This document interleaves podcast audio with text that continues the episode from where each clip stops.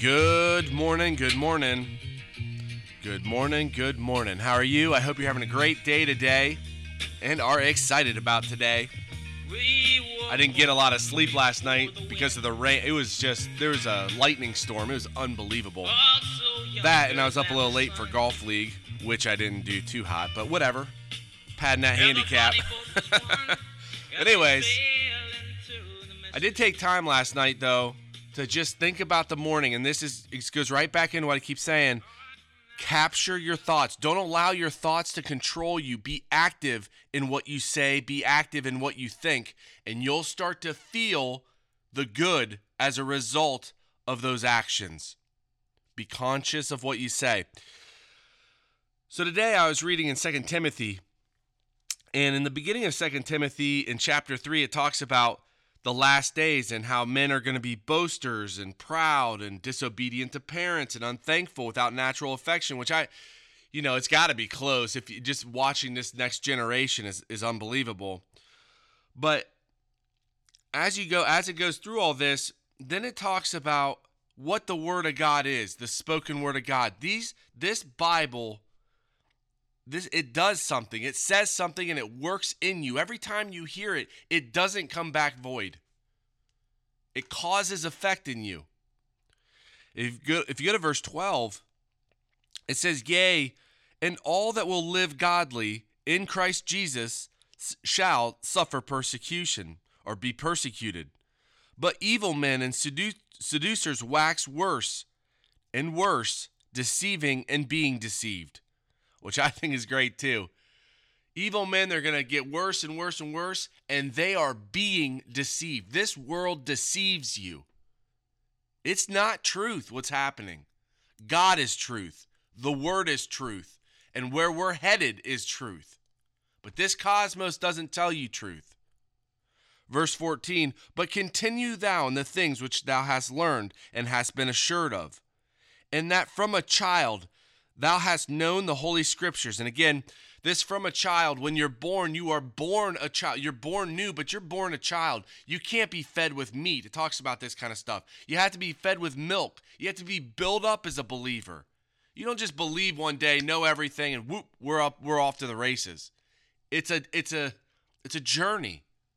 And really there's a lot of beauty in that journey. And that thou hast from a child known the holy scriptures which are able to make thee wise or skillful and expert with motion to safety through faith which is in Christ Jesus. This book, these these words that God speaks, these words that you put into your heart will make you wise to salvation which is the safety and preservation of when Jesus Christ comes back. It helps you.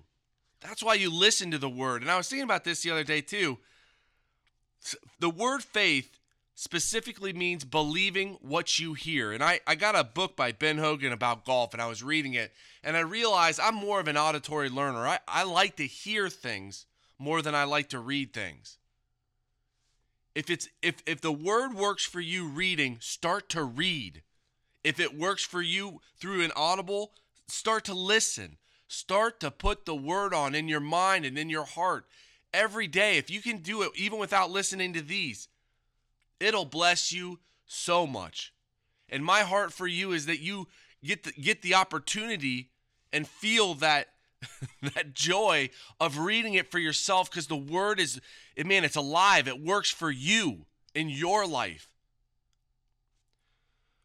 verse 16 all scripture is god breathed and is profitable or helpful or aiding or useful for doctrine, for reproof or conviction, for correction, which correction, which is setting a right, and for instruction, which is training as a child in righteousness, in order that the man of God may be perfectly fitted and fully equipped with motion to every good work.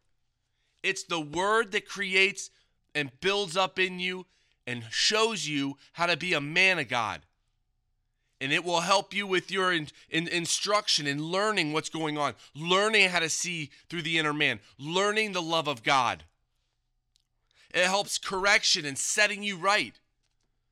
It shows you so many things in your life that will change your life.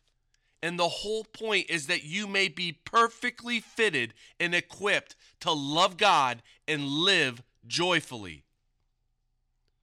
You have to get rid of the nonsense in life and you have to think on what is important because it's so easy not to. And I'm not saying I do it. not every I mean you don't I don't walk perfectly, that's for sure. And I'm learning all this stuff about love and grace and all these things that God gives us to get to know God so that I can start looking through the prism of this life how God wants me to look. And when you start to do that, man, you're going to see just love. You're going to see love all the time because God is love. And perfect love, it casts off torment or fear. We're not to live this life in fear. Pray, lift everything up in the name of Jesus Christ. Set your mind on getting to know God, building a relationship with God so that you can see God's grace towards you and live in a state of peace. Think about the good, plant good seeds, and just enjoy your life because there's nothing better than to eat and to drink and to enjoy the good of your labor. Start to enjoy it today. Have a phenomenal day today. God bless you, and I'll talk to you tomorrow.